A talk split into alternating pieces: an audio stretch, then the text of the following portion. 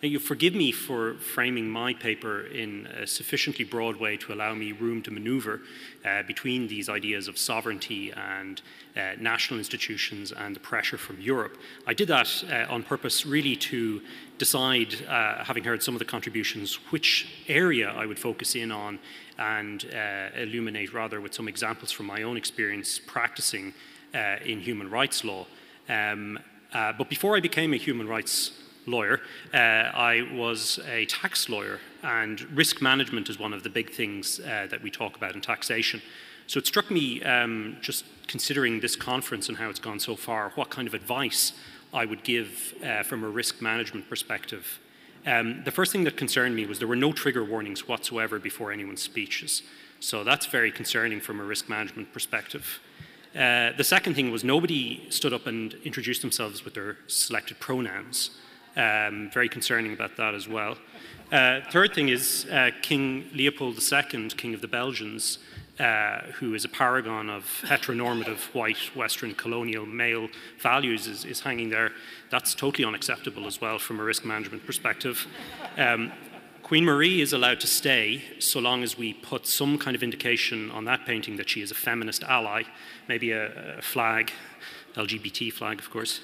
And then finally, a number of people use the term created order, which is an incredibly transphobic term and totally unacceptable. So I think from a risk management perspective, if you bring all of these questions together, the question for you is, could we possibly see this same conference in this format held in Europe in the next number of years as we see our rights continuously eroded, particularly in freedom of expression?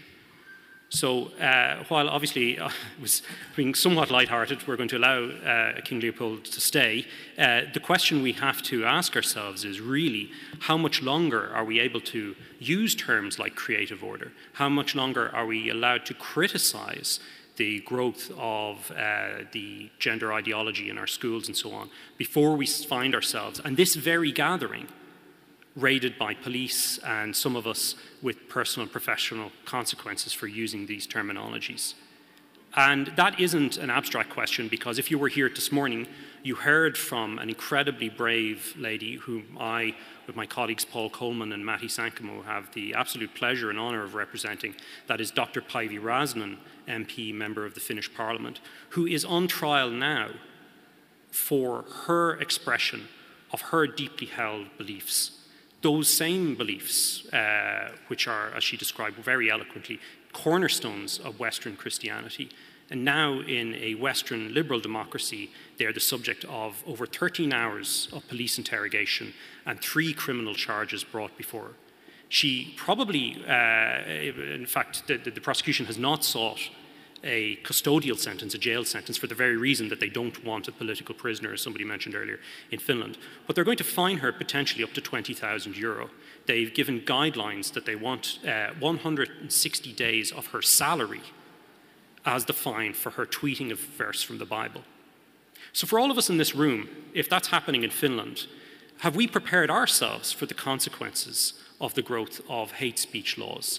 Have we reckoned with the idea that very soon, in Western liberal democracies such as Finland, there will be personal and professional and criminal consequences for using some of the very terminology that we've heard on this panel today and other panels over the course of this conference? So there's 3 ways I'll approach this. First is just a brief remark about what I think we'd all agree is the tsunami of nonsense that we're dealing with at the moment in contemporary culture. The second one is this concept of freedom of expression and how it finds its grounding in the existing protections in international law, what the Grand Chamber of the European Court of Human Rights described as the cornerstone of democracy. And then finally, how things are going to get worse, which is the Euroization of hate speech, and in particular, the intervention really of the European Commission into the area of hate speech. This was mentioned by Päivi in her speech this morning, and I'm going to just deal with that, not too technically, but mention how real this ought to be as a concern for everybody in this room. So many of us are staying in the same hotel, and we've seen that the hotel is, quote, committed to sustainability. I flew to this conference from an airport that described itself as being on a journey to being carbon neutral. These things, of course, are nonsense. These are part of the tropes, the metaphors, the slogans that we're all bombarded with constantly. And they're not designed, frankly, to do anything other than to identify right think from wrong think. They are designed to, in many ways, as Theodore Dalrymple famously said, to demoralize. That's the function of pure propaganda. It's demoralization. The majority of people will unthinkingly parrot these phrases, these expressions, but for those of us who think about them, their proliferation in every corner of life, in education, in our hotel rooms, in commercial venues, and increasingly, sadly, in our churches, is all part of a process of demoralization, and also to, as it were, in many ways, make those who hold these set of attitudes and beliefs feel better about themselves. It's like many of my friends who will tweet about human rights abuses, but still go out and buy Nike shoes made by factory workers in countries where there is absolutely no provision for human rights whatsoever.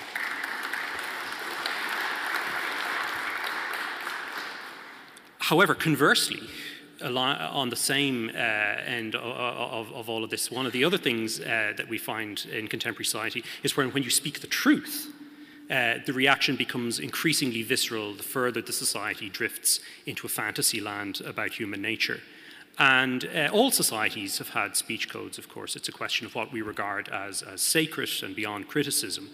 But the room for criticizing some of the sacred cows of our particular era has grown narrow and narrow. I'm a millennial, and from what I can see under the blinding lights, most of the audience actually are part of my generation or younger. And the research from the Pew Foundation and others shows that our generation is incredibly intolerant of free expression, is incredibly supportive of more and more measures to close down free speech.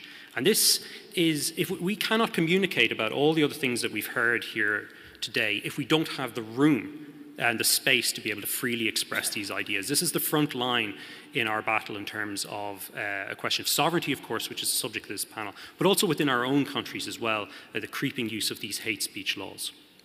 So on the cornerstone of a democratic society, where do we find that expression, and what does it mean in the context of Article 10 of the European Convention on Human Rights, which protects the freedom of expression? That is exactly the phrase that the Grand Chamber of the European Court of Human Rights used in a well-known case called Handyside in the UK in 1976. And they linked freedom of expression not simply as an expressive act that's important for the individual concerned, but as a critical facet of a functioning democracy. Their view was that you could not have an open, tolerant, liberal society without freedom of expression being protected. However, as time went on up to the present day, and particularly accelerating in the last number of years, they've moved away from that standard decisively. And the increasing use of the term hate speech, which has no clear legal parameter or definition, other than really speech that they hate, has found its way into the jurisprudence of the European Court of Human Rights. And they've decided essentially once something is classified as hate speech, it doesn't even attract the protections of Article 10 of the European Convention. It's simply regarded as beyond even the scope of human rights law. So the more and more things that are regarded as hate speech, the less and less the court is willing to step in to protect them. And I'll give you some examples. And if this is recorded, I just want to be clear to the hate speech police that I am quoting cases from the European Court of Human Rights, saying Muhammad was a paedophile. That was found to be hate speech in X versus Austria. Saying that homosexuality is degenerate. That was found to be hate speech in Lidenhall versus Iceland. Saying that abortion doctors are like Nazis. That was found to be hate speech in Annan versus Germany. A number of years previously, in the same line of Annan cases, the court made the exact opposite, the precise opposite finding, that the German prosecution of an anti-abortion activist for saying, or pro-life activist, I should say, I'm using their phraseology there, the German prosecution of that same activist for making those same remarks was found to be an impermissible infringement of his rights under Article 10. What's changed? What's changed, I have my own opinion, of course. What changed in the intervening years was Brexit and the election of Donald Trump and the refugee crisis in Europe, and the realization in some of the European institutions that various, as it were, cornerstones in their view of the liberal human rights order were now under attack, that they clamped down in a major way on upholding freedom of expression. And I think most shockingly of all, of course, even if you don't agree with the examples I gave, we heard this morning that quoting the Bible is hate speech in Finland. And I think that brings us to the question of sovereignty. Päivi mentioned briefly in her remarks that hate speech was an imported idea into the Finnish domestic law, and that's correct. It's there by virtue of Finland signing the International Covenant on Civil and Political Rights. It also appears as well through guidance from the Council of Europe in terms of protecting people from intolerance and racism.